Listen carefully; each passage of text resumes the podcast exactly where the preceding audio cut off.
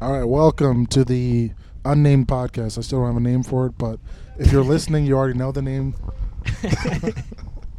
I'm here with my good friend uh, Richie Anderson, What's up? and uh, we're going to talk about Smash Bros. and probably video games in general. Yeah.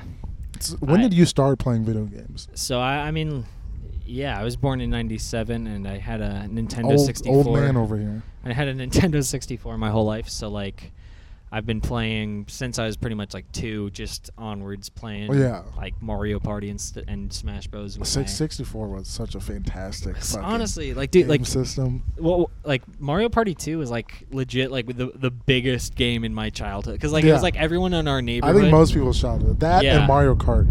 Mario, I actually like wasn't into Mario Kart until Mario Kart Wii, which was You fucking traitor. no, I, like it was like Double Dash was all right and all that, but then like I, I really got into Mario Kart Wii, and then I was like, man, I'm pretty good at this, and then I would go online, and then Japanese kids would be online and just beat the shit out of. I'm like, all right, I'm not even good. I had a friend who would play Wii online, and he was really good, and he just played for hours. oh, man. That's that might be my favorite game of all time is Mario Kart Wii. I love it so much. Yeah, I, I, I miss that when it was. It, it used to just be like, oh, you would go online and like that was the level of like, oh, I'm I'm good. Like I can beat all these people online and Yeah. like that was the like my understanding of the game. And then like like like in Smash Bros, like I was always like pretty decent at it, and like I would play it against my friends and Yeah. beat everybody most of the time. And and I was always like, yeah, I'm pretty good. Like I know what I'm doing. I can beat anybody.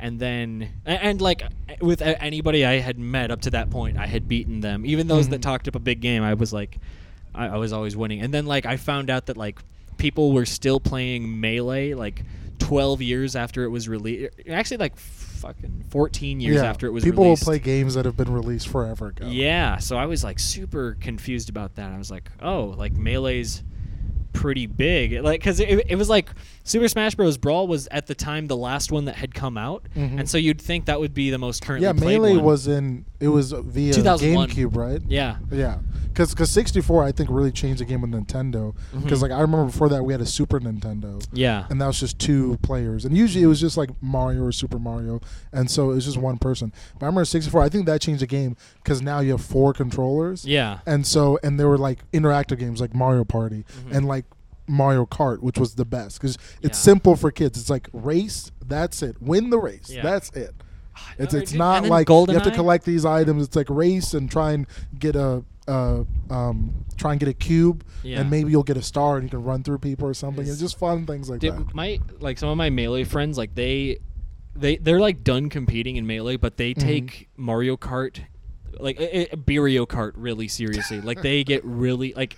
It- It's like before every match starts, it's like the it's like beep beep go, and then they like they don't drive. They all just chug their drink, Yeah. and then they drive, and then like they and like later on in the map, if they hadn't chugged their drink all the way, they have to stop and then finish it, Yeah. and then they do. It's like Yeah, they- I, they have I a played league that for too. it. I played that too with some of my friends. They call it drunk cart. yeah, And like I remember one summer because you know I grew up in Minnesota. Obviously, that's where all my friends live. Yeah. And then I went to school in the Midwest, like South Dakota and mm-hmm. Minnesota. And so during the, the my first two summers here, I would go back and visit for the whole summer. Yeah. And I remember one summer we went there, and all my friends were drinking. We were, they we were playing drunk cart. I would play sober and like.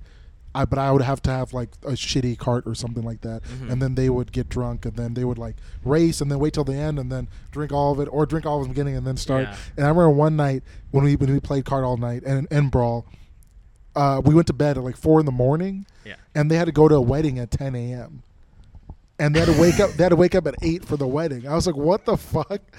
I was like, "Don't you guys have the wedding tomorrow?" They go, "Oh, we do this all the time." So they went to bed at like four in the morning. They woke up at eight, which is four hours later, drunk. Are still drunk, and they started drinking again to pregame for the wedding because they, Oh that they didn't want to go to. And I was like, "You guys are insane!" And they're like, "This is what we do in college, bro. This is what we I- did for years." Yeah, I've never gotten that. I mean, like, yeah, coming from a Mormon background where nobody that I know drinks, it, it, it it's like all my friends would like drink so much and just be like, "Yeah, I gotta wake up in two hours Yeah. for shit. It'll be a hard day, but I can get through it. I've done it before." I'm like, "What the fuck?" Are, like, they can function so well. It, Yeah. reminds you of that Aziz Ansari joke where he's like, where he's like, "Oh man, I was reading this Motley Crue book, and they were talking about, oh yeah, we were doing heroin and all kinds of drugs." Yeah. And, then he goes, if, "If for me, I would. They just be like, my body couldn't handle that. They'd just be like, Aziz died. They'd be like, what? He did heroin? No, someone showed him a needle. He got woozy and fell off a building.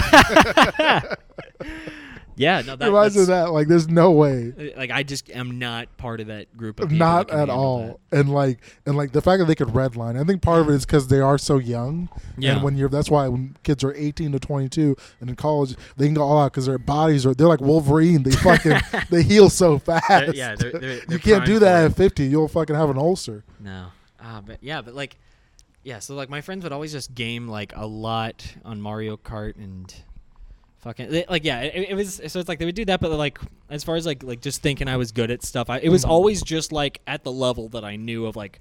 Oh, anyone I compared myself to that I had met up to that point, I'm like, yeah, I can take them. Any one of your friends any Yeah. one of their siblings or something or somebody you know or cousin yeah, Right. you're way better than them Exactly. So like, I wa- I was just and then you learn the pandora's box th- there's another level to dude this it's shit. the best it's it was the funnest thing because it was like um i actually start it was like I, I was working at peter piper pizza it, like i got into competitive smash when i was 17 um working at peter piper pizza and shout out to peter piper pizza yeah dude fucking horrible place i got another story for that Pizza later on. places are fucking But- the worst. I worked at Domino's for five and a half years. They're Dude, fucking horrible. my it, it was like it was an okay job like I, I worked the game room which is the worst Oh, yeah. to do you guys, I I forget. Yeah, there's all the games and fun stuff like that. yeah it's not Domino's. But it was it, like because yeah it was like it's like pretty much chuck e cheese but just not as good and like okay.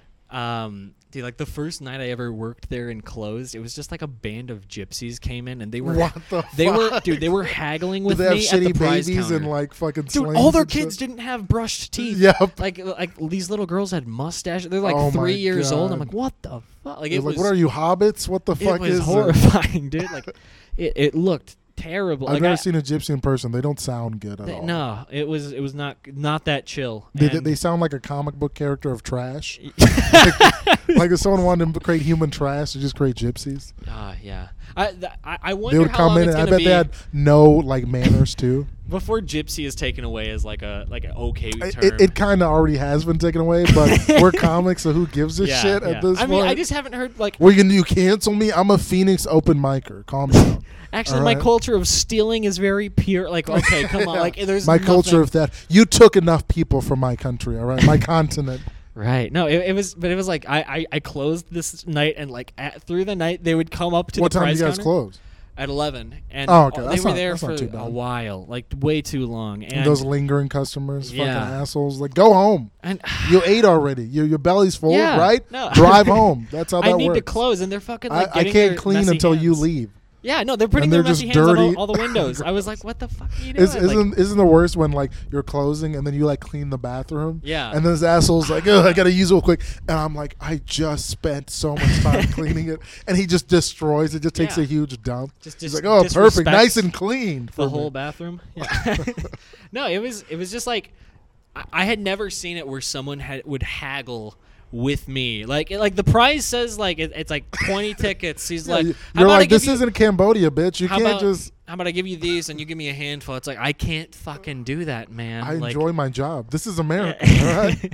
The price is what you get. This isn't a third world country. You can haggle. oh god, You it's can't, can't say I'll give you two goats and my daughter for this house. all right? yeah. No, I it was cold hard cash. It was the dumbest shit. Like I, it, it was just like the worst first night close. But then like, anyways, working at Peter Piper, um, I met this guy there named Alex who, um, he, he was like he's he was in at ASU like his second year I think, and um, the new Smash Bros was coming out very soon. Like it, it like Smash Four for the like 3DS. yeah, they and have on a the few of them. Yeah. Yeah, it, it was it was the one that was the cross-platform one. That one I mean, was they, about they, to come they've all been fantastic. That's a crazy thing. I th- I thought thought so, but I don't like the newer ones. But let me I'll. I'll get into that. But like, um, like Smash Four was coming out, and I was like really excited. I'm like, yeah, man, like I'm like it's, it's gonna be so fun. And then like I was talking to this guy Alex, and he was like, yeah, it's pretty cool, but like I, I think I'm like Melee's still gonna be my game. I'm like, why? Like that game is old. Like who the fuck would want to play that? And then Yeah. Like learning like there, there's like a smash documentary for melee on youtube. It's like four hours long and uh, I was what like, fucking nerd made that? You know, that's Right? a No, homemade it's- documentary. it's I bet really it's good. I bet it's good. it's one of the cool. I mean, like the, the amount got- of time it, it, takes it. to like edit those. Yeah, it's like someone that's really passionate about it. yeah. Some of those YouTube docs are really good. No, it's free. it's it's a it's really like even if you're not into like competitive gaming, it's really cool to see this grassroots community and like how Yeah. they started and everything. So it was like he he was like, yeah, I'm playing this. Like you know, we've got tournaments at ASU, and we like this is where we like just kind of this is kind of where I go to practice and grind and like compete. And I was like, oh, that's Oh yeah, crazy. they did. They, they did have that because I now I'm remembering because when I went to ASU, Yeah. I remember because I was I was a transfer student, so I went to community college, and then I said I'll transfer to get my bachelor's. Mm-hmm. And, and when I transferred there, my first year, I was like, I have to make friends. I don't know anybody here. Yeah. So I went to the club page online, that web page, that like web ASU or whatever, Mhm. and then one of the pages was like uh, brawl. And then like melee, and Yeah. then another one was like uh, Smash like four Mar- or- like yeah. Mario Kart or something like that Oh, and and I signed up for both of them. I never got to make them because I was working all the fucking Yeah. time. But I just remember being like seeing melee and being like, hell yeah, like I'd love to play some people in this. Yeah, no, it was it was really cool. Like I, I made so many like most of the people that I met, I am still hanging out with today. But it was Yeah. it was like I, I was just like it was like the world was just opened up to me. Like wait, people are still playing melee. Like that one was like I- didn't I stopped playing melee altogether because Brawl had come out and that was the new mm-hmm. one to play. And so I'm like, okay, well let's just see what this is all about. And I- so like I watched the documentary and it, it, it's really cool because it starts from the beginning of like when the game came out and Yeah. then to like the first tournaments that happened and how it was like it, it like the big thing at the time was like East Coast versus West Coast and like Like rappers. yeah no guys- it was you it was it's it's cool because it, no, it's, cool. I'm not. I was Oh, just. man. I'm just seeing the yeah. parallel. oh no no no no like yeah literally like um Rappers, rappers video have com- gamers, like you know. compared the melee community to the rap game, which is kind of Yeah. cool. But like, it, it it's cool. You, you- like you get to see like oh you've got like Maryland, Virginia, New York, like all Mhm. these big s- melee scenes like come yeah, together. melee hubs. Yeah. Yeah, and they, and they would all like travel together to tournaments and shit, and like they would. They, yeah, like they would all just kind of like like there was a lot of like passion online. It, it just sh- follows the story through the years of like who all the biggest players were at the time and like how they changed the game, how they pushed things. Oh yeah, because there must have been big players that Yeah. like were very influential towards other players, Mhm. and like not just spreading the word, but they were so skillful. yeah, And so people were like, "Oh, this guy is awesome," or "This chick is amazing." Yeah, you, know, you no, gotta check them out. It, it was it was sick, and it was around the time MLG came out too. Like they go around over that, and like Major League Gaming is Mm. official. So like yeah, there'd be the I tournaments remember that. Yeah, huge prize pools. So it, would- it and, would and that, now look at where it is now. Mhm. Crazy, Yeah, like millionaires that are like seventeen. yeah, no, it's it's ridiculous. Like it's, it. it's crazy. Like, like actually, just like It's a week, viable a now. couple weeks ago, there was a tournament for melee where the prize pool was one hundred and forty thousand dollars, oh my god, and that's insane. like the winner gets That's so forty much five thousand dollars if he That- wins. that's so- like four years of work for most people. like That's it's. that's why when people blowed right away. I'm like, mhm. why? Just spend it normally, the way you normally buy something a little nice, go on vacation.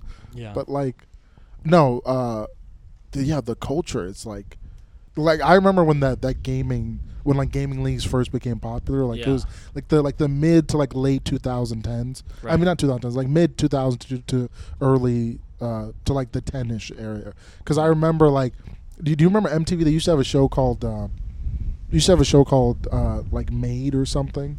What's was it MTV Made? No, no, no. It was True Life. Have you, True Life. Have you heard that? no. MTV used to have these docs called True Life.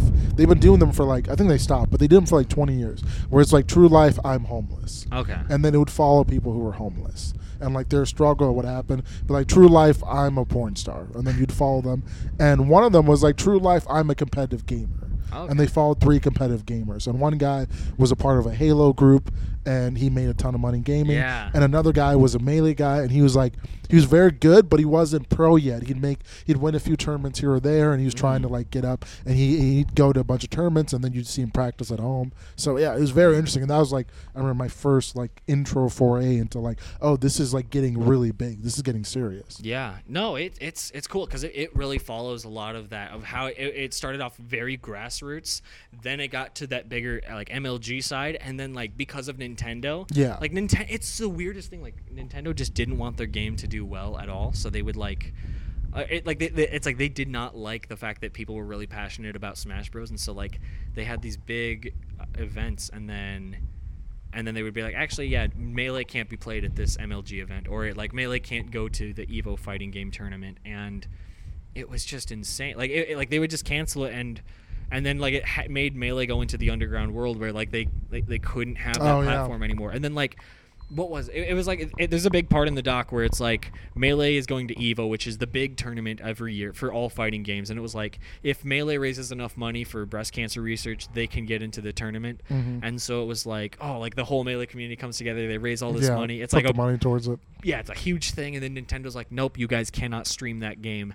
And That's so douchey, dude, and then So that's definitely political. yeah, Something happened there where they're like, we don't give a shit. Yeah, no, it was it- it's just insane because I mean it's just like melee is like a kids fighting game and all these grown adult men are so into it like they're just like this is a bad look and for some us. of them came up with it too. Right. So it's like a nostalgic thing. It's like I love this. I can Yeah. show this to my kids. I could do this for a long time. Right. It, it was. It's just weird. And so like Nintendo just like yeah they're like nope you guys can't do that. And then melee community immediately pushes back and they're like, um, no we like how can you guys do this? Everywhere it got like to the top of Reddit and then it like and then Nintendo backed off and then they got to have the tournament and it was like such a big deal.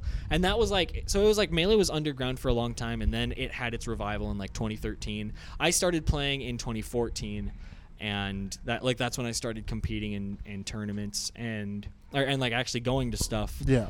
and it was yeah no it, it's it's so cool to think of just like And what was it like when you went to like your first tournament? When you started man. playing and then you realized, hey, there are, there's another level to this. There's people that are, Yeah. that, that are just as good, if not way better than me. I Where can I meet these people? Yeah. And then you go to the melee club, and then you meet other melee players. yeah so it was like i went to um it, it was an asu weekly tournament and it was so which is every friday at this big hall that had all these outlets so everyone Yeah. could plug in their tv and wii so it was really like perfect place and i go there and i am beating everyone right off the bat because a lot of the pe- i mean it was people were really new and getting into competitive smash ah, bros Oh, okay. So it was like of a lot of those people, I was really good compared to a lot of them, and or like I was just running a clinic, beating all these guys. Mm-hmm. Everyone that was like coming, I was just just put just showing work, and then this one guy sits next to me and just beats the living fuck out of me, and I was. I was just You're like, God damn, over here. What's yeah, going on? It, it- yeah, no, it was like my friend. Uh, his name's Duke Vitro, and he's just like he. It, it was just like he was so far beyond what my level was that like Yeah. he like he was four stocking me without any problem. Like with Link, who's a bad character in Melee. Yeah. It was just just Yeah, that's how I know someone's good is when they could dominate. Like I remember, like when I started playing in in Wii Brawl, uh huh. and like my my buddy Brandon would play with um, he'd play with like Lucas, hmm who's not terrible, but he's Yeah. not he's not great. He's not, yeah. And you could have the most powerful player, and he would just fucking murk everybody with yeah. Lucas. Oh my god. And we get so annoyed, like what the fuck, bro? No, Or like ice climbers, it's which oh, all yeah, they dude, do Ice is fucking fucking spin around. It's so shit. stupid. No, but um, yeah, it, it was just it was exciting because like I was it was the first time I'd ever gotten beat to that Yeah. extent. You just got mollywop like Tristan did. yeah, no, Last week. Tristan's like fucking le- leave me alone. Tristan's used to playing people who don't even know what video games are, and then he plays you, and he's like, "I don't like it. I don't like it." yeah, it was like there, there's levels to this. yeah. And yeah. It's like go to bed, little boy. Have your glass of milk and go to sleep, Oh bitch. man, it was fun. Like I, it, That was was, fun. it, wa- it was it's just it was so fun for me because it was like it had always been just easy to win, and now it was like oh I actually have to like learn some shit to get Yeah. better. So I'm gonna go and do that. Like it- yeah, it's like it's like developing a skill. It's the same thing with like with like comedy. Yeah, Mhm. No, and it was exciting too because like I think of all the people I had met up to that point who were just like playing the game casually and thought they were good. Like I was the best of them, and like like that's how I really felt. But then of all these other people that had actually put time into competitively getting better, I couldn't stand a chance, and so I was like. All right, well, I just ain't shit, so uh, I gotta. It, it was it was cool because it made me be humble and like, and, and just like learn like all right i have to put time into getting better and it was like what's cool about the the smash community is like it has this saying called no johns which mean like a john is like any excuse or anything you can com- complain about for why you Oh, okay. lost or why Oh, like any reason you didn't win. That's a John. Yeah, And video so- games there would be a case where people Yeah. would just complain and be like, "It was, my, my fucking Well, my, my joystick lag. was sticky. My Yeah, jo- this exactly. is, this is my lag. Yeah, messed up, there's always something. Yeah, There's a number of things that so like, it makes sense up. that there would be a term for it. Yeah. all the time. And so like it, yeah, in melee it's just called a John and um and we would always just like it, it was such a cool thing for me cuz like I, I w- at the time I was playing a lot of League of Legends and that's a team-based game. So anytime I lost, I would always kind of blame it on my team like cuz I'm Yeah. just this amazing talent that would never do anything wrong. So so it was always like I You were perfect. I yeah. get it. I get no, it. but it was it was cool because it allowed me to accept blame or like take full responsibility for anything that happened to me. Like, okay, I lost that match. Like, there's no ifs and or buts about what happened. Like, I lost. What I had wasn't enough. I have to work to get better. And it like it was such a cool thing because then it was just like just kind of that mentality came into other areas of my life like at, at school as well Yeah. and like working my job like everything just like got better as I it, got better it in blended into all points. Like, yeah. Yeah. that's true. It could teach you a lot of things. Like sometimes people will be like, "Oh, video games they don't Mm-hmm. they don't teach you anything because all you do is uh, play the same game and, Yeah. and it's not productive." But it's like, no, it teaches you how to like overcome obstacles. Yeah, like I- that's a I big definitely it's a big part of life. Competitive games, at least, because like single Yeah. player games, uh, some of them are unless it's Dark Souls, that shit's hard. But like, Yeah. like, so, like multiplayer single games, single player games are usually just journeys. Right? Yeah. No, it, it, it's just a fun like medium for storytelling is what Yeah. I love video games for now. But like, and, and that's why I like that's why I like uh, like fighting games. I love obviously, and I also like racing games. mhm. Like a Mario Kart because it's like there's a clear cut winner, Yeah. and like you can get better. Like when I first started playing Mario Kart, I was horrible and I hated it. Mhm. And then after a while, you all get really good, and now it's competitive every time. yeah, And it's like what, and then you you develop different strategies where it's like you're like, okay, if I do this, I can I can win most of the time. If Mhm. if I stay in second place, I won't get a blue shell yeah, no, and, exactly. It's- And and if I just save my items just for a little bit, where I don't use it right away, when when it comes in handy, I can I can use it. You know. Yeah. No, it, it's just fun to like, yeah, because it and, and it was also just fun like competition too. I learned was like at, at first I was playing because I thought I was like I had what it takes to be like the best in the world. Like it was all ego when I. You're I a started. fucking Ash Ketchum in this Yeah. bitch. I want to be the very best. Dun, dun, dun. Yeah, no, it was like I, it was very egotistical when I started. Oh, Like yeah. I, it was very much That's about most me things. I mean, even, than yeah. I mean, even with comedy, it's like I mean, some comics get competitive, obviously, but Mhm. It always does annoy me because it's like there's no like, oh, you know, like there's no uh, because it's not like games where there's a clear cut winner. Yeah. It's like you're up, up against yourself. Yeah, no, And- that's it's very true. and you decide if you win, and that's what makes it hard because sometimes there are comics that are really bad, but they're delusional because they think they're fine. yeah, They think they're of a certain level, and they're not. But it's like that's their own delusion, you know. Yeah. You have to really, but like with uh with the game, Mhm. there's no delusion. It's like you It just very- got yeah, fucked winner up. or and loser. It's it- Yeah. it's clear as day. Like that's that's what was hard too. Like because like yeah, going from melee to, to comedy. Like when I when I was starting off, just like yeah, melee you could play like, at home. yeah, or it's like comedy it- you it's have to it's fail in clear what you did right and wrong in each game. You, Yeah. you but then in comedy, it's like there's a million things. There's so many things. Yeah, like it could be the way you said it. It could be the audience. It could be Yeah. your attitude. It could be the way you were standing on stage. It could be how you didn't talk loud enough into the mic. It could be so many other things. Yeah. Right. No, it, it's there's yeah. a million things that come into play. So it's like like not having like clear results of like what is good and bad. Oh, and also you're doing hard. it in front of other people, and Yeah. it's the only art form where you fail in front of people. You're Yeah. you're, you're, you're practicing in front of other people. Exactly. could, you you're- gotta practice melee at home for hours. I can't and you wait comedy. for hours to get practice. Uh, yeah. You wait for five minutes of practice. For like, five minutes of like melee, I could be You in my room for seven hours. hours a day, just like grinding Just tech going skill. at it. Yeah, just like oh, like here, here's this weird technical skill that breaks your hand if you do it, but Yeah. hey, it's useful. So it's like I, you'll wait for three hours Yeah. and and like listen to some of the worst comedy you've ever heard. Where It's like that was even comedy. That guy just confessed to a murder. yeah. or that, that guy was a pedophile earlier tonight. Like, yeah, or fuck? tonight the guy talking about fucking his kids. It's like, bro, go back to music. but yeah. yeah, and then the like and there's just stark reality of like failure and like you feel the energy of just like mm-hmm. everything like yeah it's like oh fuck you know but then you're like. Yeah. but then you have like one good joke that works and Yeah. you're like i'm back I, I i'm back i'm going back at it i Yeah. gotta get better gotta I- build on this you I know it, it, it's it's definitely like just looking at it like contextually like all right it's not so because it's like you, what you learn early in comedy is like the audience is the most important. It's like the audience can make or break your joke, right? Like, hundred percent. It's like And they, the they audience decide is, if it's is- good. is and- super important. Yeah, and they decide if it's good. Yeah, and so it's like when, with like it's like with giving crowds like I or like crowds eager to listen to comedy. I like it, but I also like I love the harder crowds because if your stuff is all good and Yeah. it's all working there, that means it's really good. Like that's the coolest shit to me. 'Cause if- Absolutely, and and that's what makes you good. That's what's gritty because Yeah. like. If your joke works at a shitty open mic when no one's paying attention and it gets a big pop Yeah. and there's all this background noise, all these distractions, exactly. then in front of an audience where it's at a club, they're there to see comedy, Yeah. and they're eager and excited and waiting, it will destroy. you Exactly. know? Like that's the best thing about it. Like you, you Yeah. can make like yeah, dude, I fucking but love you have to go through that fire, and a lot of Exactly. comics. They don't like the open mic circuit. None of us like the open mic Yeah. circuit. All right, it's not fun. I It's- like it it's more lit- now.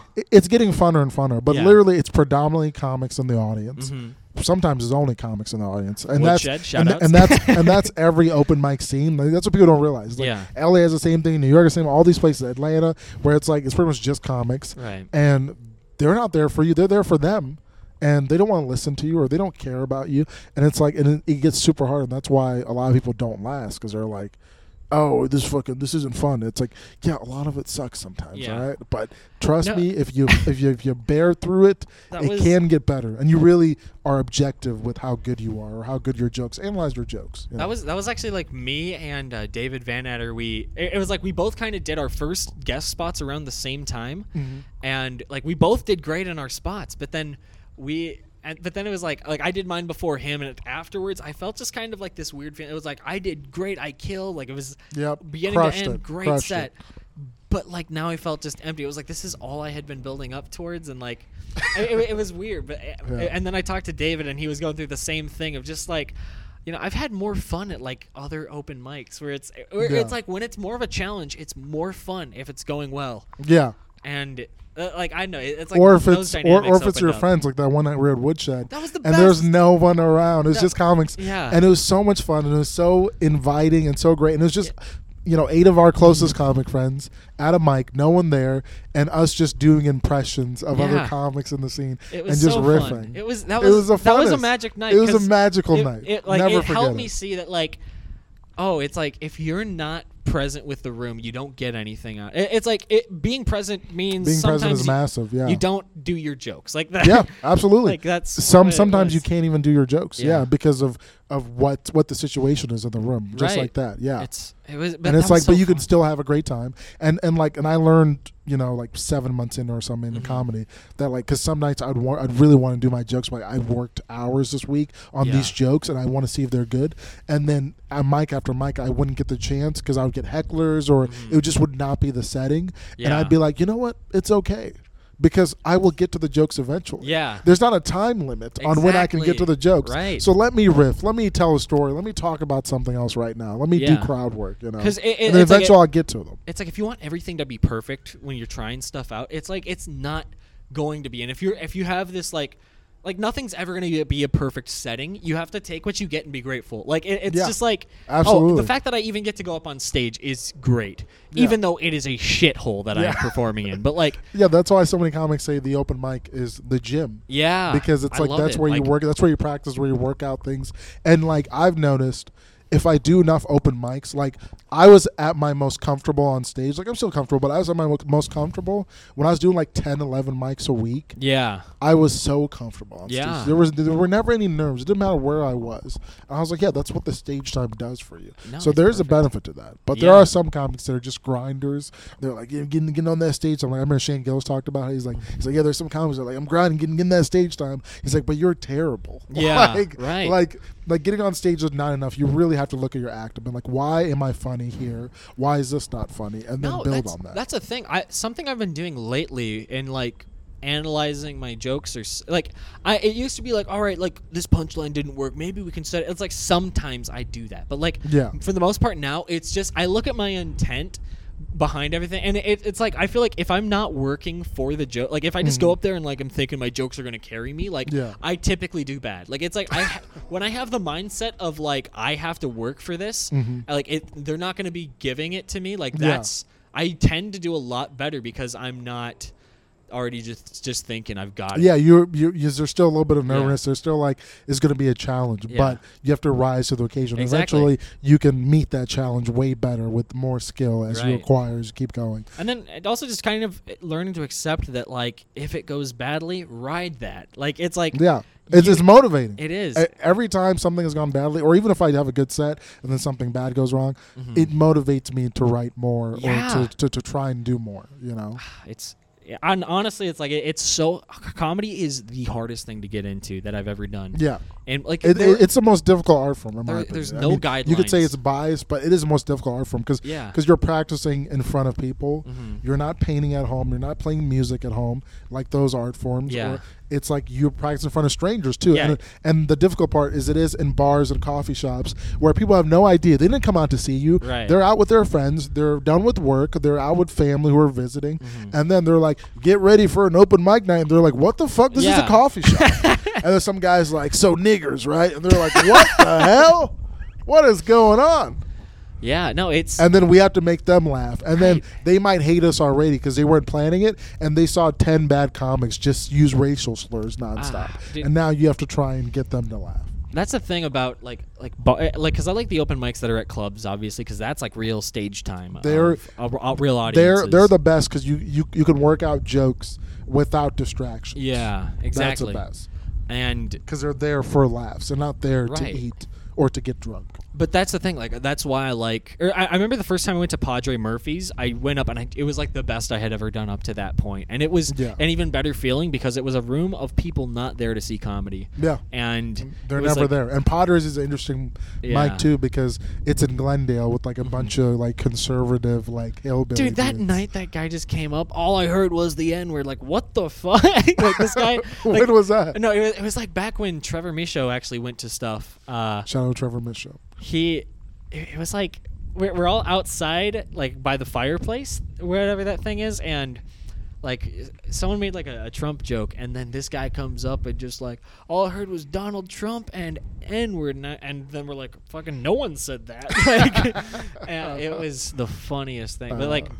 No, like that, that that was a great mic because it just like I mean, and then I just did horribly every time I went back there. But it was like it was so cool for me to like go up in a, a relatively bad room and do great. And then it was also like I like Josh was laughing through my set, and like that meant a lot to me because I think Josh is hilarious. So he it's like- really is hilarious. Yeah, he's he's been uh he's been uh uh uh someone who's there when I started. I started his mic at Grand Ave Pizza, Right. and I remember like I would go to Grand Ave Pizza. And it was it's right down the street from Charo, and it's an outdoor mic. And I'd go there after class. Thursdays were the only night I could go, and I had like a 6 p.m. class. and didn't end till 7:30. So Right. so that mic didn't start till like eight. So I take the light rail. I'd get there right around the time it started, and I but I'd be late on the list because all the comics would get there early, and so I would watch like Trevor Michaud and like seven other comics Yeah. just like walk the crowd, and then I would have to perform in front of like Arizona Lou and like maybe Devonte Eastby. Uh, because they were the only ones waiting to go on, so just be the three of us, like the last three Yeah. and like I remember like it was just really tough the first couple weeks. I was like, "Is this comedy? Like me performing for other comics?" Yeah. And like half the time they're not listening. I was like, "This isn't fun." I was gonna quit, but every week I would have like one or two one-liners that would work. Yeah. Out of all the jokes, I'd write so many jokes, and one or two would get a big pop, especially from Josh's loud laugh. Yeah. That I'd be like, all right, I'm coming back another week. And the same thing happened with Charo when when we shut down. Charo was one of the first mics to open, hmm and I remember the first couple months, like June, July, Charo was awful. It was the worst. Everybody would bomb.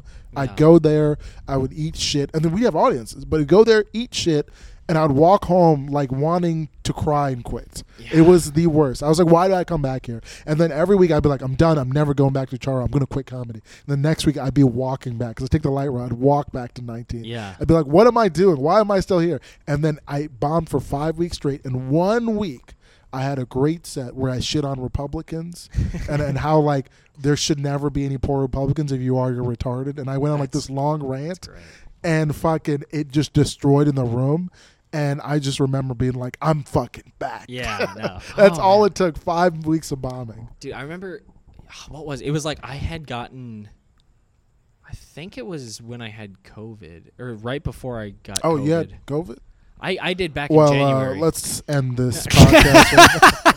it was back in January, but like, I I think it, it was like around that time, or maybe it was before the end of the year. But like, I, I it was at Tempe Tavern, and I had in my house been prepared. It was like I had already been going to stuff at Tempe. Tavern, Patient Zero. No, no, no, not Tempe Is that- Tavern. It was uh, Devil's Advocate. Now that I think about Oh, it. okay. And I had been like preparing all these jokes in my home and like reciting, just saying I'm timing myself. Went up, and it was like I was talking to a wall. I was so not present with the room Yeah. that it was the worst thing I'd ever done. And then like, like thank God the light comes. I'm like, all right, thank you guys. And then I just went in my car. I'm like, what the fuck? Like it was the worst feeling I had had in a long time because. I, I was like, dude, that, like normally, like, cause at JP's, that was all I was doing most of the time, just going Yeah. to JP's, and I went up there and I fucking ate shit, like worse than ever before. You learn you got to do those other mics. yeah, and and so it was like, all right, well, I'm. It, it was like I think there's some funny stuff in there, but I didn't do anything right, so we're gonna try this a little different. Or it's like we're gonna just kind of be more okay with bombing. Like I want to try just just figure this shit out and be okay if it doesn't work. And I had a lot more fun with everything. Like just accepting that not everything has to be so scripted all the time. Like, Yeah. that's what made it fun. Yeah, because sometimes, yeah, I notice that too. Like sometimes everything, and I still write off stage. I prefer to. That's Mhm. where I get my best jokes. I find because like even if I don't come up with with the best setup or the best punchline right away, it will eventually come to me as long as I just keep showing up. But but riffing and writing on stage is a lot of fun too. I It just is. find that uh, for me, that sometimes. Uh, it's very. It, I'm getting better at it. It, it. It's it's a skill sometimes. Yeah. But uh, Yeah. yeah, what was I gonna say? I don't know. Anyway, so I started in melee. No, But yeah, yeah, you started in melee. So back to melee. That was a fun Yeah. comedy tangent. Yeah. So you started melee. You got your ass whooped. That's Yeah. where we left off. You got your ass handed to. He bent you over, and he just said, "Let me get my finger in there, Richie, right, right, nice and deep." Yeah. And you're like, "Oh, there is, there isn't a god. Oh my Dude, goodness, I, I got beaten so I just lost." so much harder than I ever had before, and like I I remember it, it was it was fun because like in like melee is very similar. Like it, it, I mean like I, I think there's a lot of things you find similarities and everything, but like I, melee was similar because like oh you go and like because you're going to these weekly tournaments eh, which are basically open mics like Yeah. like that's our version because then there's like the big major one like major Yeah. tournaments The, where the, like the big book shows at clubs yeah with the big no headliners. it, like there's a Get- lot get- of getting to open up for Mark Normand. Yeah. Exactly. Like there's a lot of different levels to it, and like um, at the time, it, it, it was it was fun because it was like that. It, it was like I went to those tournaments and I was like, all right, I want to start getting better at this. Around the, that time, I was having like a faith crisis in Mormonism. Shout out to God. Yeah, and I was like, like I was planning on going on a mission, like that was the plan. Yeah. And then I left the church, and so I'm like, okay, God, that has to be crazy because you just go for like a year, right? yeah, and it's in a foreign place so you're and then you're so young too a lot of the Mhm. times so it's like you know teenage to early 20s you're just going to a foreign place for a full year like Uh, full two years if you're full a guy. years. Yeah, that's crazy yeah, and all and, and that my has to be a massive growing experience too It is to spend Um, two years i mean kind of It's the first like time you, you're kind of have to grow home. up yeah. first time away from home in a foreign place you don't speak the Yeah. language and your only friend is god who's not real so you have no friends he ain't there. No, but like Uh, it was it was it was funny because like I it, it- it's funny to me because it was like like in like church was my community like I it was like I was always like I was a Mormon and like I, I might not have been like the strictest of like yeah like I, I I believed all the the stuff the church taught and I thought it was all legit yeah but I was still gonna swear like I was a very down to earth person You fucking bitch! I did not swear when I was when I was in the church Christianity. I did not swear. I did, my my Yeah. idea was always like if there is a God, he's a reasonable guy and, and he gets why I'm doing this. Like I, Mhm. it's it's not going to be oh you're you evil piece of shit. Like no, Yeah. why would he do like that? Didn't make any sense to me. So it was like It didn't. There, there were a lot of things that didn't make sense. Like I you just went remember, with 'em, like right? I was like evangelical Christian. I left the church when I was seventeen, but I remember growing up. There were always things I didn't like, like how the pastor would be like, "Oh, you need you need God in order to be a good person." no. And I'd be like, well, I have friends who aren't necessarily religious, but they're the best people I know. And I Yeah. have friends at this church that I would throw down a river in a heartbeat. They're the worst kids ever. Yeah. And they have everything, you know? And like, or they, they would be like, I remember one time, also, one thing I always hated was the respect of pastors that they got hmm just for being a pastor. Yeah. Like you can't save a life in an operating table. You don't have a PhD in physics. You're just you some guy. never yeah. climbed Mount Everest. You're just some dude from Minnesota Mhm. who couldn't graduate college, and so now you're a part-time plumber and full-time life therapist, bitch. Yeah. I'm supposed to take advice from you. You can barely read. How am I? I fucking hated that. Everybody, all these brilliant people, like uh, like a fucking plastic surgeon would be like, "Oh, oh nice to see you, pastor." I'd be like, "You're way more brilliant than this motherfucker." And like as a kid, like it always annoyed me. I was like, "You get respect and adulation for nothing mm-hmm. because you're a man of God." You know, we all have the same book, right? Like Yeah. I can read that at home. All these things. And the worst was like it, it had the answers to everything, and I was like, it's kind of outdated. I Yeah. mean, like I remember one time we were at youth group, and and our pastor, who was a very nice guy, but he was an idiot, another another college dropout, Right. uh, n- not not particularly intelligent. But I remember he was like, all right, so we got a little time left before youth group is over. So uh, kids, uh, any questions? Any questions for me? And any question at all, I'll answer for you. You know. And somebody asked a dumb question, he goes, oh, you know, God says this is this, and then Doesn't someone else answer the question. Yeah. doesn't answer at all, and then someone else um, asks a question, and they go, "Hey, so uh, are are aliens real?" Mhm. And then he goes, "Well, uh, it doesn't mention aliens in the Bible." So the I would have to say no. And I was like, "Are you kidding me, bro? The Bible? They didn't know how to wipe their own asses. You think they're gonna know what aliens exist?" I was like, "This is so dumb." But even though I fucking disapproved with all that, I still like, Like, believed believed, in it. yeah. I grew up with it. I was like, "Yeah, you know, it has to be real."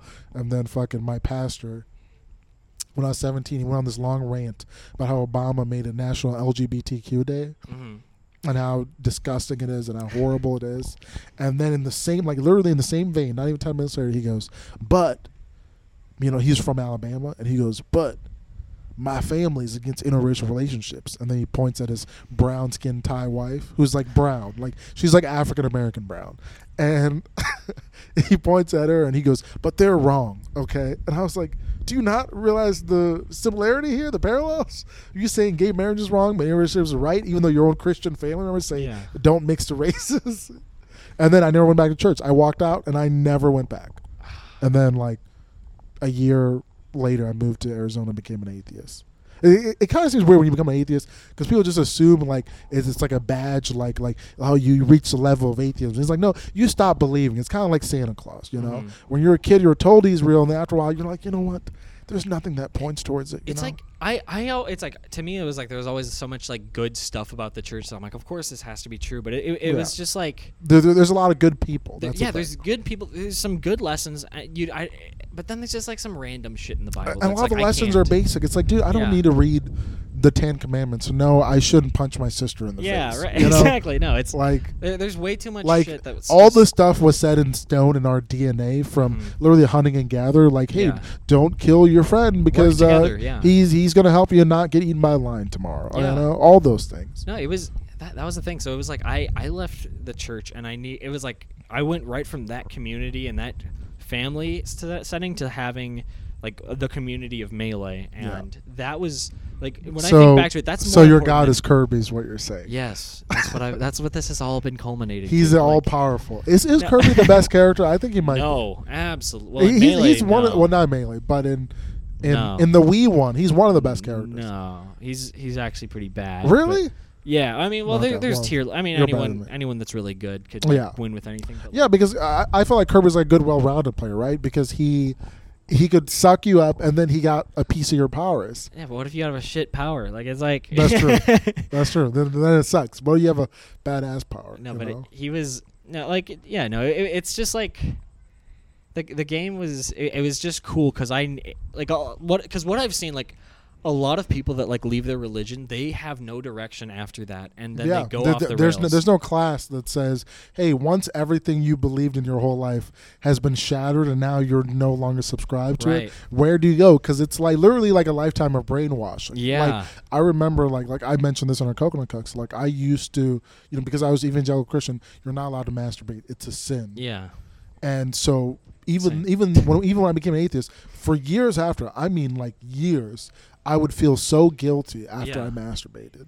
The only and I'd have to like I had to train myself. I'd have be like, you know, listen, Cheater, this is natural, this is good, you know. And then now I don't feel guilt at all when I Yeah, un- unless it's But- like four times it a was day, it was you like feel like it was like reverse shame. brainwashing. But yeah, I just feel tired after that. I don't, I don't even feel shame. I'm just like, this is too much. I'm just I, I just think uh, you know that was like two hours of my day I could have spent other ways. You know, Like, it's no, it- it's it's definitely just like.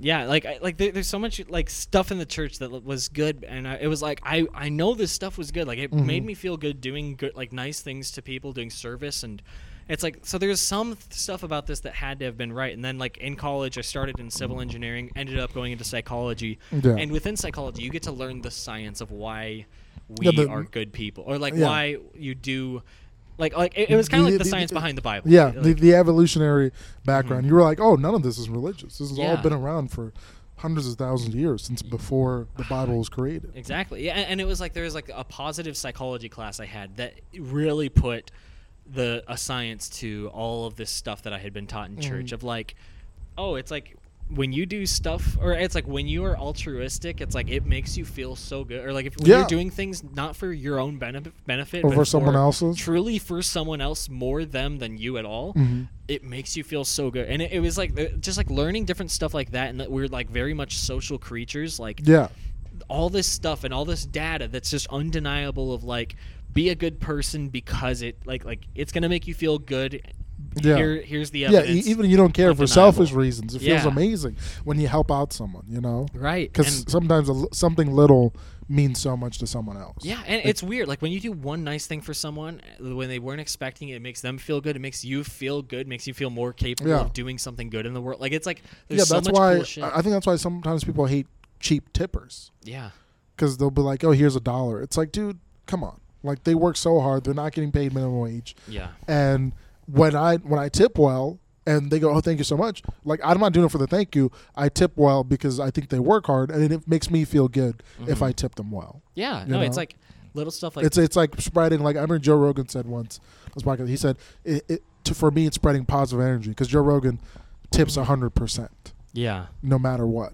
Oh, or he'll go to Starbucks and put a hundred dollar bill, but yeah i mean he's, he's, been- good for it but yeah, but he, he he's been that way for years. He's making money for years.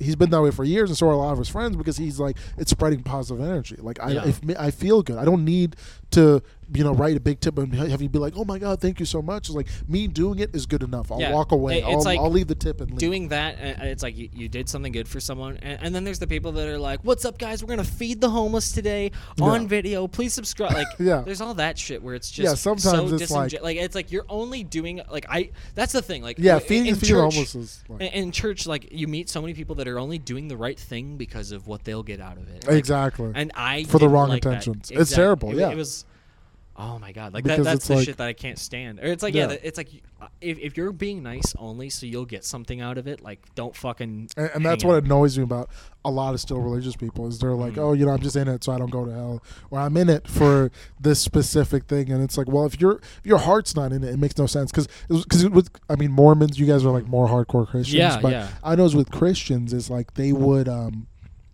they pretty much would just go to church and that was it, but they still smoke and drank and did everything that a secular person did. Yeah. So I was like, what's the only difference? You go to chapel once a week. It's like you're not even following any type of doctrine. You know, it, it just annoyed me at the time because I'm like, what's the point of this club that we're in Yeah. if you don't follow the rules? No, that, that's the thing. It was it was always like just like two faced people. Like it was Mhm. like, yeah, they, they wouldn't practice what they preach, and like I I I- just always like like there, there's that one scripture I think in Matthew or something where it's like no man can serve two masters. Which it, it's pretty much like you Shout out to all the slave masters. yeah that's where that came from. Clearly, it's like God and my massa. yeah, but it, it's pretty much like what it comes down to is it's like you can't be one way and or it's like you can't act one way and then like say Yeah. you're another. It, it's like you have. yeah. It's like if you're gonna be one way, like be hundred percent. Like I've got so many friends that were like on the fence about being active in church, and I'm like, I think you should either be like fully committed to the church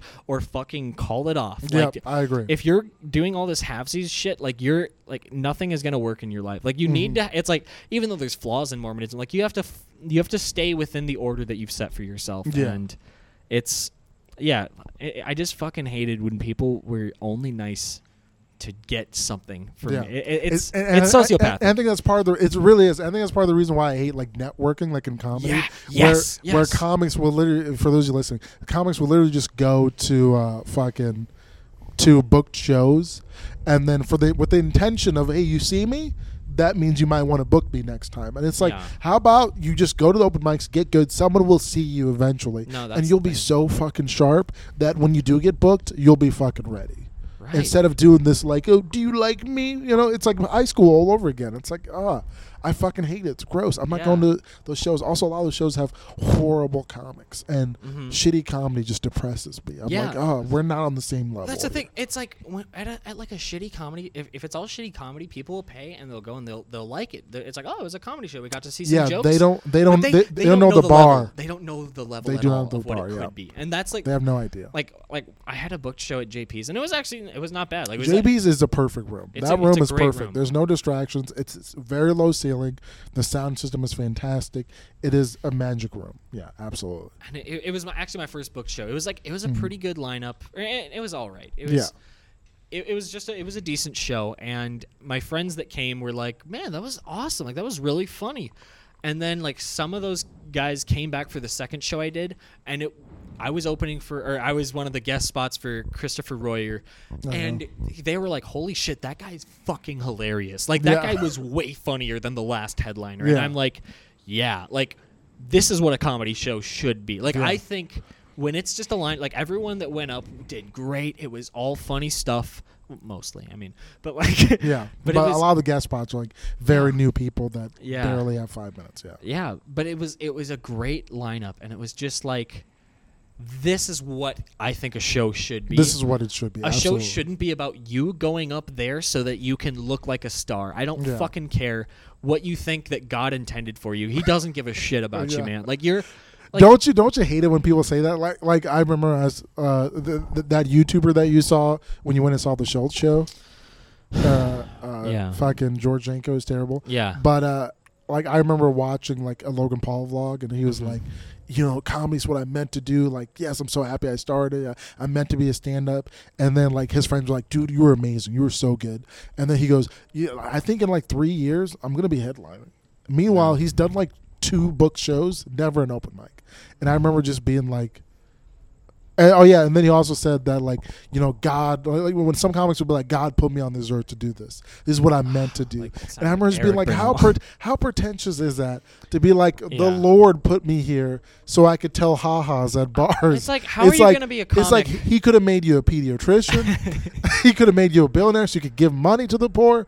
But he's like, no, you're gonna make drunk people laugh. no, it, it's I just I fucking hate it. Like I like I'm I'm very much like I I've always had issues with like like like I want to be honest. I want to be I want me to be the best part of myself all the time and being Mhm. good and honest to people. Yeah, and I just feel like if I am putting on a show that isn't good and I have just told all these people to come to it, I, like the amount of guilt I will feel for that is so much. Yeah. Like I'm like I can't do that because it's like no matter how important I might think I am, like I'll find out real quick that I like it's like oh y- y- maybe I got some laughs at my show, but like you see a real killer show and it's like no, it's nothing compared to that. Like I yeah, I And- want to put on good A- stuff. And, that's why I think like going like big cities like a New York, even sometimes LA, it's like you get there are so many big fish there. yeah, You know that that you have to get that, that you watch, you get to watch them on a weekly basis Yeah. or on a monthly basis, and it inspires you. Like when we saw Mark Normand, was I so was like, sick. that is the top level. That is world class comic. yeah, I, and I, I remember like I don't know if I told you this. I told Andrew and and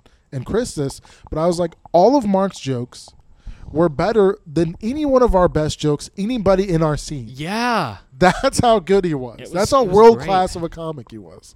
It was insane and it was inspiring because It it's like all we see is us, and we're not bad, but we're not world class. We're still new to the game. Yeah, like the best we typically see is Tristan go up. And I mean, don't Yeah. get me wrong, Tristan is amazing. Tristan's good, but like a so lot of other comics in the scene, he's a big fish in a Phoenix Pond. Yeah, which isn't very big. It's a desert. So it's like Yeah. it's way different than like if you go to New York and you can literally watch Attell, Sam Morril, Mark Normand, Chris Rock, and then Dave Chappelle in no lie the same lineup, yeah. dropping it, and then Louis might so drop sick. it. And it's So like cool. that is the fucking big fish in a big pond right there. I'm in, in excited. the sea. I'm excited for when Tristan does move to New York because, Yeah. like, I know he will eventually be going there. Yeah, and a like, lot of think us of are how much fucking there. better he's gonna get. Like, he's Oh, already leaps, what, like, leaps and bounds. I already think he's funnier than a lot of comics that are famous. Oh, famous. like, yeah. way funnier. Yeah. And oh my god, like, leaps, leaps and bounds. New York makes you so good because you're doing so many rooms and so many different rooms too. Because Yeah. New York is such an international city that you might go to, and, and they're all in the basement. So you go to like some weird basement mic, and there's literally four people in the audience, and they're Swedish and they barely speak English. Yeah. And now you have to do stand up for, for five minutes. You know, and they might leave before you you get on stage, and now it's just you and fifteen other comics waiting to go up. You know, Right. Ah, but it's like you get your reps in, and again, you see the top echelon. Like every week, you could drop it in the cellar and be like, "Oh my god, holy shit, holy shit! Look who this Dave, Dave Chappelle dropped, and he's doing a co-set with fucking Mark Normand. This is crazy, you know? It's like It's that's that's insane, it's it, and that it's will so only sick. happen there. Yeah. It will never happen here. I I'm glad that most like I, all of our friends are like, yeah, New York is the place to go. Like I, I none of us want to be LA comics, which I find No. interesting. because New York is comic centric only. You're there if you're a comic. and You're there. You're there for comedy. It doesn't matter how bad you are. You're there to become a comic. Yeah. To be a better comic. When you're in LA, there's the industry. You're there to get famous. There's improv. You're there to get famous. There's Mhm. YouTube. There's uh, movies. There's Netflix. There's music. There's all that. So a lot of those comics, they're they're there for the show. It's like flashy. You know, it's all industry. And so New York, it's like no, it's not there. There's no money. It's there just to get good at the craft because you Mhm. care about it. And that's why they breed so many great comics because they get good at the craft and they get up 15 to 30 times a week, which is crazy. Yeah. You And know, so just the, those spots, you know, it might take us like three weeks to get 20 spots. You know, they might do it in a week. I dude, honestly, like just the world of comedy being in it is so cool. Or like just like the stories Yeah. of like the the road all these great comics had to walk is so interesting. Yeah, it's cool. because it's very similar to ours. Like th- that's what people, you know, I already mentioned earlier in the podcast, but like every open mic scene is very similar. It's mostly Mhm. comics, shitty dive bars. No one's expecting you, but that is a boot camp. And the tough thing about it, that's a boot camp or the medical school, if you will. The tough thing about it is there's no guarantee Mhm. you'll uh, graduate buds or Yeah. get your medical degree. And that's and it's like about it, longer. It's much longer and strenuous. I Yeah, I yeah. like that. Like I that's what I liked a lot about melee. Hey, we're coming full circle. Like yeah, it was it was like you can put a lot of time into this but you're never like you never deserve to win like that was an important Mhm. lesson for me like there would be times where it's like i'm playing against someone that's way worse than me and he nearly beats me and, and like i it, it was like those times would help me reevaluate my ego and and just be like no i it's like i could either be winning against all these people that are way worse than me and be a king against these idiots or i could lose consistently and challenge myself against these top level players that are gonna be just fucking me up. But it's like any it's anytime. gonna make you better. Yeah. yeah, and so it was like I. It it was fun because it would be like I, I was just playing against my friends that were within competitive melee. Like we, we would click up, you know, and we would we would all just like have smash fests and play. That sounds pretty gay if you don't have any context. Smash Fest. But uh, Shout we out would, to Smash Fest, the gay, gay orgy mecca of the world.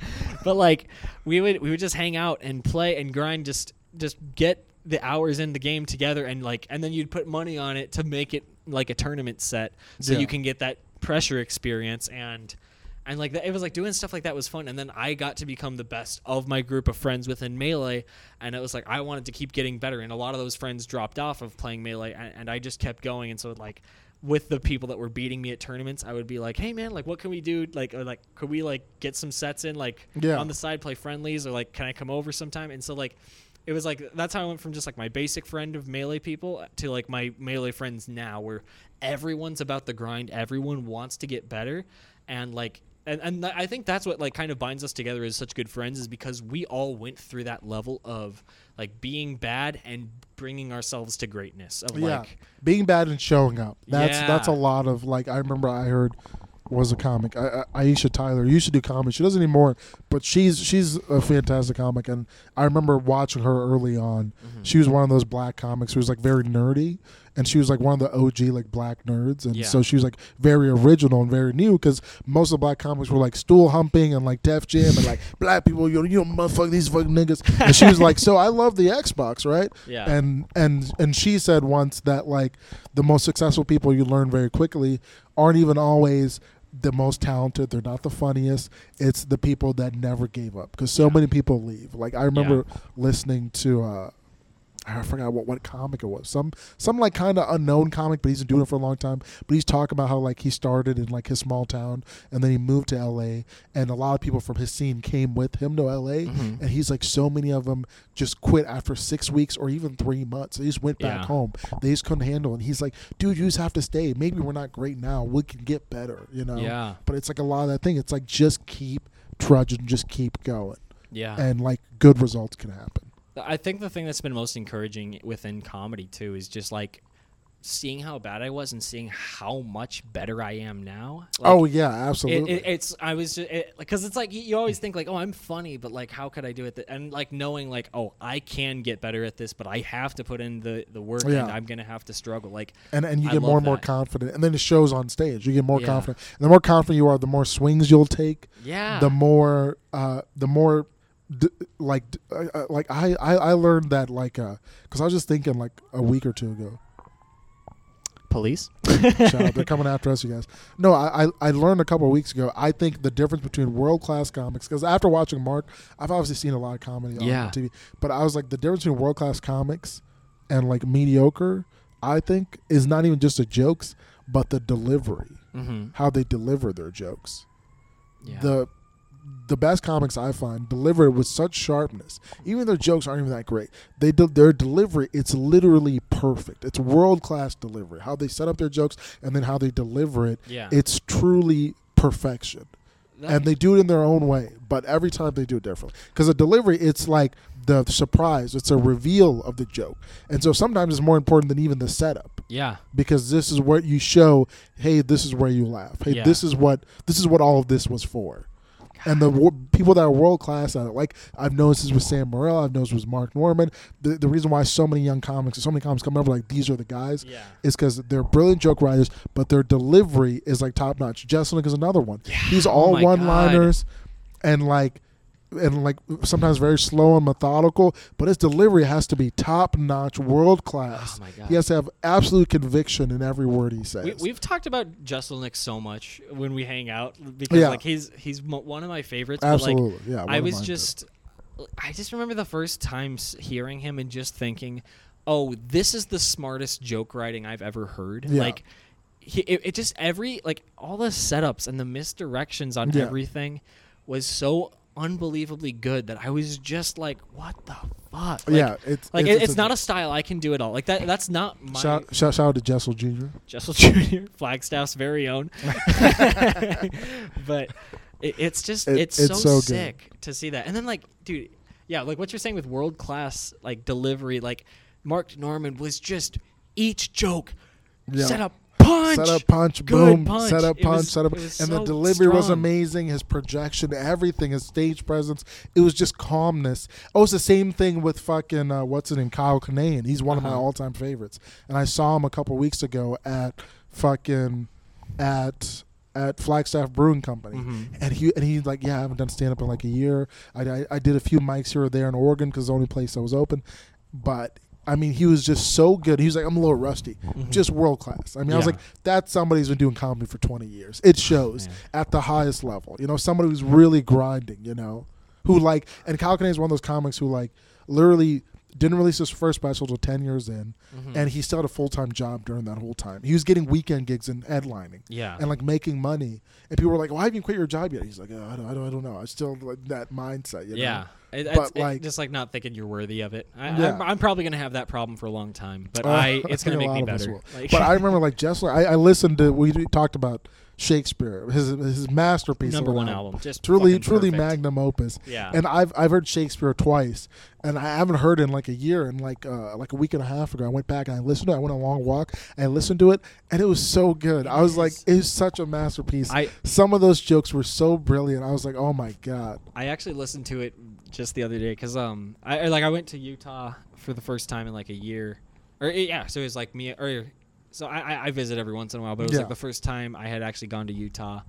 Um, to visit my sister, I on the plane I listened to, to Shakespeare by Jeselnik, and I was just like, "This is so good." And then on the way home, I listened to it again, and I'm just like, "Dude, this is like the best fucking one-liners ever. Like Oh, they- yeah. it's just all it's so good. Him and then an- another one I really liked was fucking uh, what's his name? Steven Wright. He, Steven he has Wright, a yeah. special on HBO.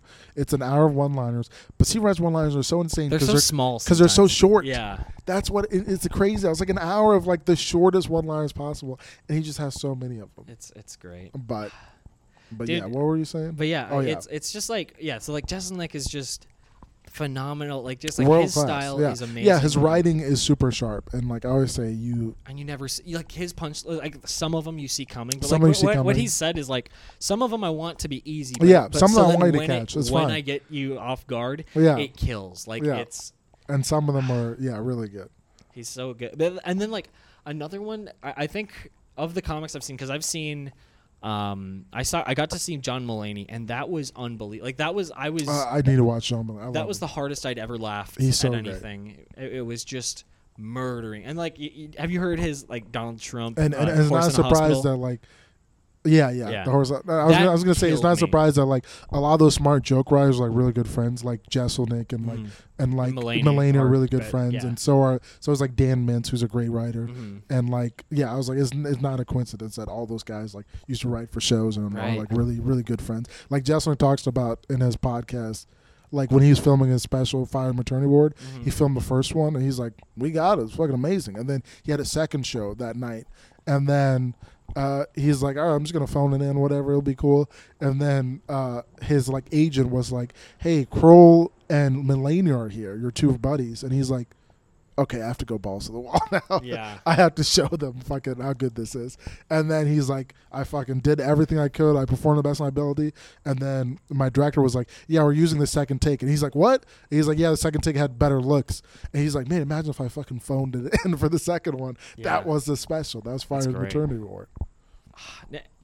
But I, but I also think part of that having good friends that you mm-hmm. respect like really pushes you because they. Yeah. obviously respect each other. Like having good friends in comedy that you're like I like your writing, I like your style. Yeah, It really does push you. it does. That's why certain bad comics like we can't be friends. I'm Yeah. sorry. I gotta at least think you're funny. At least even if you haven't figured it out yet. I gotta at least think you're funny. Like That- all my a- friends that, that I think are funny are like you, like Yeah. Gavin, Noah, like Chris, like anybody I hang out with. I'm like I genuinely find you a funny person and I like hanging out with you. So Yeah. that's why I, I'm not gonna hang out with you because I think you can get me a spot on your show or um, because you know you've been doing it longer than me. It's like no, I don't give a shit. Like some comics been doing it for ten years and they are god awful. Yeah.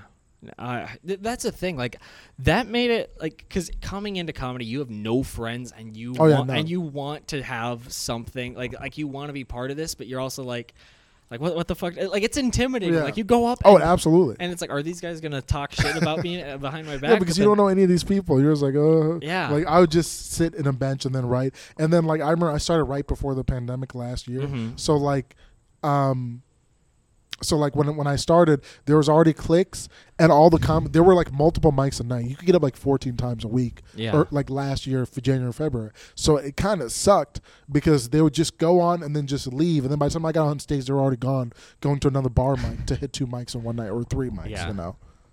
God. It, But then once the pandemic happened, things started opening up. All the comics just hung out to together mic, in yeah. Charo, and then like Charo, JP's, Charo would be like a six-hour hang, you know, or JP's would be like four-hour hang. yeah. And it was Um, because like we were shut down for so long, and there's so many new comics. But yeah, And like I- and and that's why like like real quick, I was gonna say like so you hear certain comics that say like coming up they didn't have that many like comic friends. Like Dane Cook will say that sometimes, even like Whitney Cummings, because they're so focused on it, and how like they they regret that they missed out on it because it took longer before they made comic friends. And I Mhm. think how lucky we are because Yeah. like year one, I have great friends Yeah, in comedy that even absolutely. even if some of us aren't doing comedy years down the road or life happens, we get married, we have children, Yeah. whatever, we still have these memories and we could still be friends yeah, and still because hang it's out. like we, we all have a great sense of humor. Like we, it's Mhm. like that's the thing. It's like when, like proving on, st- it's like you want you kind of have to prove on yourself on stage first Yeah. because it's like oh this guy's good for a hang, but he is dog shit. Like you don't want to hang Yeah. out with him Yeah. typically, but like it, it, it but yeah, it's like once I finally like kind of like was more consistent, and then I I started just going to more stuff, and then like I, I would hang out at JP's in the back and actually talk to you guys like Yeah. that. I think I was like back in February for me, and like Mhm. that helped me so much because I just wasn't afraid anymore Yeah. of what was or of, of just like like look in a certain way, or, or you, you, Yeah. you just never know. yeah, then you, like you don't know. It's very intimidating. But then when you realize, mhm. oh, we're all open, and as long as you're a cool person, Yeah. it's like, yeah, come on in. Like I- you're you're part of our crew. like I think Nick Ryback was actually one of the first people that was just like. I know he was cool to me because like I, I saw him one night at Improv Mania and he did great. Like it was like the first time I'd ever seen him, Mm-hmm. Yeah. and he had a great night there. And then he goes to JP's and eats shit. Like it was it was such a typical comic Yeah. night. And he I've seen so many comics just kill in one room and then eat shit the next. and then so sometimes all eat shit in that room and then kill the next. Yeah. It's so weird how that works. it's so funny. But like it, I remember it was like I saw him at Devil's. Ad- It was like the last time Dustin uh, rounds Rounds hosted. Yeah, I forgot about that. And yeah, he- Dustin used to host and it, and it was like at that mic, me and um, yeah, me and Nick Ryback were just hanging out and just laughing about comics that were on stage, and it was like, okay, like he gets it. Like Yeah, we're just absolutely. like, oh, all right, this is some Nick's shit. a, Nick's a really cool dude. I remember when I first when I first met him. Yeah, he was he's very cool, and he's he's been so nice to me. Like Yeah. he's just one of those just really nice guys. I'm Like, glad really to see him doing better now. Like uh, it seems like from what I can tell, Mhm. I, I don't see him at every show, but like he he just seems like he's been doing a m- lot better and more consistent. And Yeah, because he's been doing it for four years, and Yeah. he's a legit, really funny comic Yeah. and really good on stage. yeah, And I think it's just finding your confidence. And I think with him, he wasn't doing as frequently because he was working and stuff like Yeah. that. So I think like once once just to get your stride, because that that is the funnest is when you start catching your stride when you're like, oh, I'm the shit. I'm fucking legit funny. yeah. No, like And- I think you guys helped And me with and you just like become more confident. Yeah. I think definitely you guys and especially Gavin helped me feel that Mhm. way about myself because it was I don't know it's like Gavin is so he can be so explosive sometimes Yeah. on how he kills and then Yeah.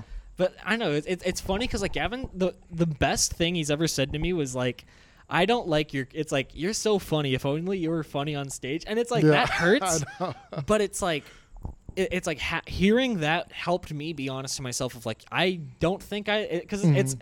if it was some idiot whose opinion I didn't respect that probably wouldn't do anything but because I respect him I'm like I probably do need to get better and I took a while off like basically like a few weeks of not Mhm. doing anything Yeah, I remember that. Yeah. and when I came back I started to just be like all right let's just try this more open ended and it's been so much more fun because I'm not it's not all about like becoming successful it's about No, it's getting about good Yeah, and and And making and, good and, and honing your voice. right because yeah. like I've noticed more more so every time I do comedy, like a lot of comedy is really just figuring out how what you think is funny, how to translate to the exactly audience. yeah exactly And that's what makes it super difficult because you know what why it's funny, Mhm. but now how do you tell them yeah how you think it's funny And how do you then deliver it, that in package quick- it in quick this form, yes yeah. package it in this format and that's Yeah. the difficulty but then the the more you do it the more you listen to yourself I haven't been doing it lately I haven't listened to any of my sets in like two weeks I need to start doing it again yeah because I used to do it every single set. In the past couple weeks, I was just I've been kind of depressed. I took a week off, yeah so I need to get back to it. But listening to myself, I you hear your rhythm. You Mhm. learn like because a lot of it is just figuring out your own rhythm and then how to translate it. yeah Because once you learn to do that, you're fucking off to the races. Then you just have to figure out what jokes work or what, what not. But when, when it's why, why they call it finding your voice. It's like how are you funny naturally? And for me, it was always like dark, like very dark, sarcastic jokes. Like I remember one time I, I, was- I was visiting home from college, and I was visiting all my friends from Minnesota, and and we're, we're gonna hang out and go to a pool. Yeah, we're recording an hour twelve. We could wrap Yeah, this up yeah. soon. But uh, I remember I was visiting my friends from college, and one of our old friends, one, one, one of our old teachers from high school, hmm her husband divorced her, and then he killed himself. And and my friend said, "Wow, could you believe that?" And I said, "Can you blame him?" and we all laughed. Yeah. And they're like, God damn it, man. That's as dark. I was like, yeah, that's their joke. I'm saying Yeah. she was such a bitch that it's okay that he killed himself. Clearly, Yeah. it was a joke. oh man But that's always been my humor. It's not like me trying to be edgy. That's just automatically I saw where that joke was. I was like, I have to say it. I, I feel like a lot of my humor is like deceptively it's like clean but deceptive like i, I like to come off as that because that's what i uh, like hey i'm just a regular nice guy and like Yeah. i believe in god i don't but like yeah. it, that was kind of the vibe i had to have Well, when he i doesn't was believe in you, like, like when i was in church that was the vibe i had to Yeah. have because i was always like making people laugh even in like our church classes and exactly. Yeah, a lot of us been funny our whole lives. and, Yeah. and it was always like funny to say something at times when you shouldn't. Like when when it's like inappropriate. Not like I'm gonna say fuck right no, now. it, it's it's the, it's that tension thing because Yeah. it was the same with Mark Normand. Remember we were at the Mark Normand show and he told the trans joke, yeah. and then he just said the setup. You know, the the trans uh, woman was like, "You're horrible. You're not funny." Yada, yada, yada. And then there's just silence. He just didn't say anything, and then he goes, and I said. Uh, you look like a man. And then everybody was dying laughing. and I remember the joke was funny, but it was really the tension. Yeah. Because when you start talking about trans, everyone's like, oh, we, we can't say anything bad about the trans community. It's gay. They've, they- they've been prosecuted. Let's Yeah. not. And then every, like, the tension, you could cut it with a knife. But then when you cut that tension, it's just roars of applause, like loud, you know? God damn, it's it was so good. Wait, what, um, what what what was I saying before that? I'm sorry. You were talking about how you were funny, like, like, like your oh, style. in church, yeah. yeah, in church. No, it's like that's that's just Shout out to Harley Davidson, you guys. you guys hear that in the background. Sponsoring the podcast. We have Harley Davidson Motors. Uh, uh, it's Proud sponsor of podcast. first episode, proud sponsor. Yeah. Um, no, but it's like That and Nintendo. Shout out to those Yeah. sponsors. Nintendo. Yeah, if Nintendo found out that you like their games, they're gonna take this down. They're Oh, like, yeah. yeah. fuck, fuck off. No, but like. It- It's it's just like I like that of like being like hey I'm just a regular guy I'll never do anything wrong and then just bringing down the darkest shit like that yeah. I love that so much because like to me that's the f- like I I love just getting like being real with people because it's like I know like we're all gonna die one day you know Mm-hmm. No, absolutely. Yeah, being real, being honest, and it's like not having a fat kid. That's why, like, yeah, that's why it, it's so fun, and you could do whatever you want. That's the nice thing about comedy. It's like you choose. That's why, like, I, I don't, I don't think I could ever write for like a television show for like a long period because yeah it's so depressing. I'm spending 12 hours a day writing for someone else, writing for some Mhm. dorky uh, uh, actor when I could be doing open mics right Yeah. now. Like, yeah, like that's way more fun. And I write whatever I want, and I keep whatever and, I that- want. and that's the thing you get to know if your stuff is good firsthand by Yes. doing open mic and, and stand up comedy like it's that is the coolest thing ever because that's what I don't like about any other business like it, like your success can be deceptive on what Mhm. you're doing right or wrong but like in comedy if you're getting big laughs and you're enjoying what you're doing like i think it's if you're being true to yourself in your comedy Yes. that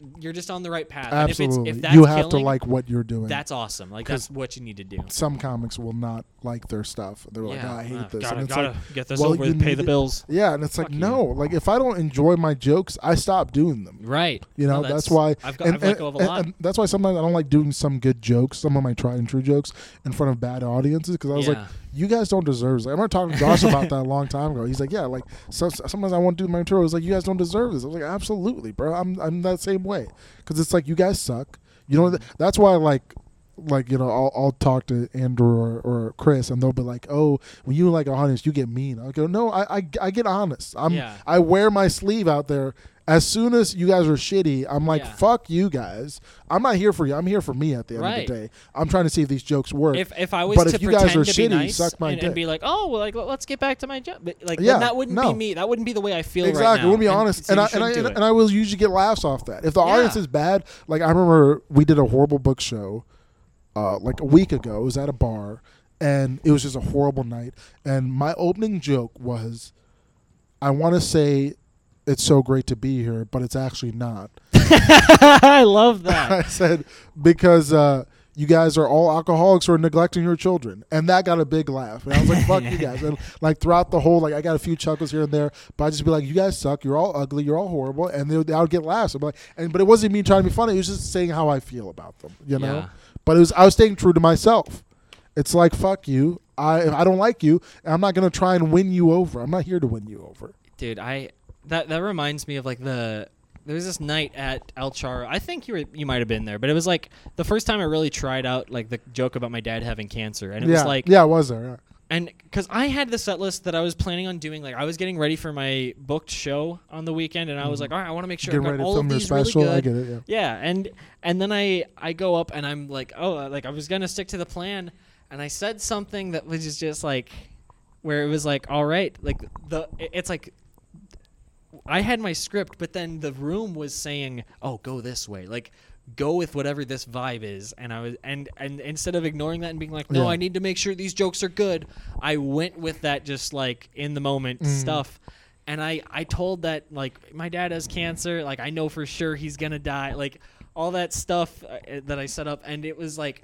I had so much more fun doing that and just being real Exactly. and with the room. Being honest in the moment in the room, following then- the energy. Yeah. I remember like, and, and then there's like these old women that were like, "Oh my god, that's awful," and I'm like, "Oh really? You think so? Well, my dad's pretty racist, so how do you feel now?" like just like, it was just such a fun thing to just be like, "Oh, you can have a plan, but you have to be adaptable." Like if, if like uh, like you be ready to throw it to the wind. It's like have have a general game plan. I think is a good thing, but it doesn't all have to go perfect. Like, Absolutely. If it, if it was, then it, you would not actually be performing in front of a real audience. No, and and like sometimes when you acknowledge, like I'll see some comics that are great at it, like David Case is great at it, where where the room will have a different certain vibe, Yeah. and they acknowledge it, and that gets a big pop, and then they follow that vibe. It's like, all right, well, this is a tense room, or this is a very loosey goose room. Are you guys drunk? And they're like, oh yeah, yeah, yeah, and you know, and you just follow it, and it's Yeah. like, but if you stick true, it like it may not, because I've seen that with some comics where they're, they're doing the material and then they'll get heckled and they just do their material. Mhm. And I'm like, do you not see the loud ass table yelling at you out here? Like, It's like- you got to acknowledge them. We it's like we can't move like you're trying to move on, but we can't move on until you say something. Exactly, Like, yeah. because they're disrupting the whole show. Like I remember one time at Charo, like I, I completely forgot about this. I remember one time at Charo, it was one night there was this loud table of like fucking twenty some year olds, and they sat right in the front, and they were talking the whole time, and and and uh, and I didn't realize this because uh, I, I didn't want to watch whoever was up, so I was just hanging out with Mikkel on the on the corner side, and then I was up, so I go up, I do all my jokes. Most of them are, are good jokes that are tried and true. And I'm getting nothing, and the energy's just dead. I was like, "What is wrong with you?" And I started like getting angry at like the, like the comics and the audience. I was like, "What is wrong with you? Did somebody die in here? Like, what the fuck?" Like you guys are giving me nothing. Are you Yeah. dead inside? What is going on right now? and then I didn't understand that that that group that what, what they were doing before, just talking because they were talking during my set too. I just kept on going, just just like all right, let's just bulldoze, just keep doing, keep doing. And then uh, Noah gives me the light, and I go, all right, I'll leave you guys one last joke. And a chick in the front of the group that was talking loud as fuck goes, all right, let's hear it. And I was like, what the fuck? Who the fuck are you? And I just started like ranting on her, like you dumb bitch. Yeah. And I was just going off, and that got everybody on board Ah, because they're yes. Like, yeah, yeah, they're, that table sucks. Yeah. They're terrible. Finally, you acknowledge it, you know. And then I just spent the next two minutes just fucking roasting them And and and how awful they are. And they were like, oh, love th- about Noah. oh, that was great, you know. Noah will let you go over if you're doing great. Oh yeah, well the whole room was like mostly comics and like a few audience, two tables of audience members, and they're all on board. They were like, "Yes, tell them, fuck them, yes, Hell tell yeah. them." They're on their side. But I, but I, but I, I learned you got to acknowledge it. Yeah. Like that night, you got to acknowledge when people are shitty. You got to just point them out, and it sucks sometimes because yeah, it derails your set. It's like I want to try out these jokes, but it's like this is necessary, and you're gonna have Yeah. to do that.